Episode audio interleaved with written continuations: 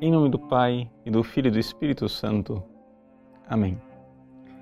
Meus queridos irmãos e irmãs, o Evangelho de hoje é a continuação do Evangelho de ontem. Jesus acaba de multiplicar os pães e os discípulos sobem na barca e devem atravessar o lago durante a noite. O vento é contrário e eles estão sendo provados com aquela situação de ter que remar contra o vento. Jesus aparece no meio da noite, querendo passar na frente da barca, eles ficam apavorados, achando que é um fantasma. E então Jesus entra na barca. O mar se acalma e eles ficam perplexos porque ainda não haviam compreendido a história da multiplicação dos pães, o evangelho de ontem, e porque o coração deles estava endurecido. Bom, estou chamando a atenção para estas, eh, esses temas principais do evangelho por quê? Porque eu gostaria de tirar uma conclusão é, importante para a nossa vida. Primeira coisa, Deus nos dá suas graças. Ele multiplica os pães, ele nos dá a energia, né, o alimento necessário para nós atravessarmos esta vida. No entanto, ele não nos dá facilidades. Os discípulos, eles têm que remar contra o vento. É a ideia que está por trás deste remar contra o vento, no original grego, é bastante interessante. É, o português diz que eles estavam cansados, mas não é bem isso. A ideia é de que eles estavam é, sofrendo porque estavam remando contra o vento. A palavra grega bassanizomenos é baseada na palavra bássanos, que quer dizer pedra de toque. O que é a pedra de toque? A pedra de toque é o seguinte: é uma pedra preta que os, as pessoas comerciantes de metal usam para verificar a pureza daquele metal. Então ele faz um risco na pedra com o metal para comparar a cor com o metal verdadeiro.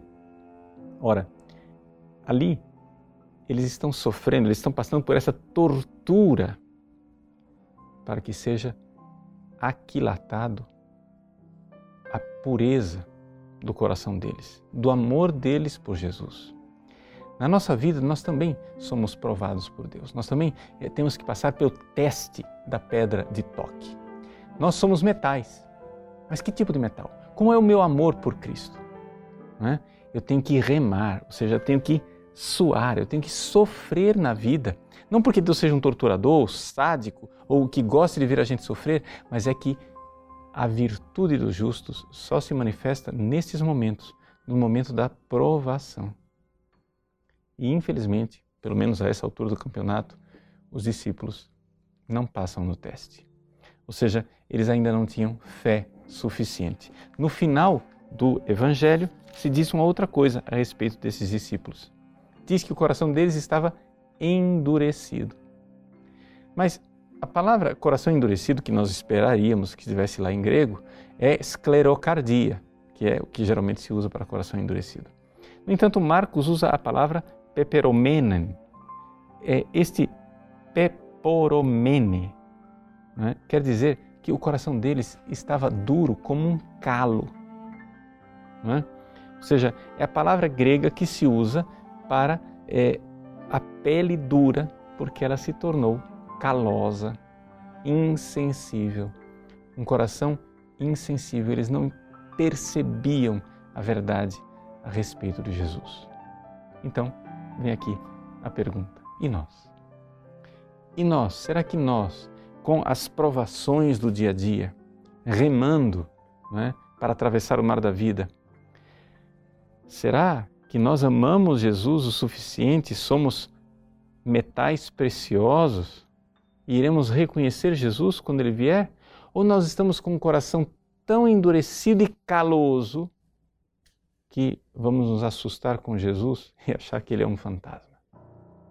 Aqui, a nossa decisão. Nós precisamos ser capazes de reconhecer a presença de Deus quando ele multiplica os pães e faz milagres a nosso favor, mas também quando ele permite a provação. Quando nós somos obrigados a passar pela tortura da pedra do toque para mostrar as nossas virtudes. Deus abençoe você. Em nome do Pai, do Filho e do Espírito Santo. Amém.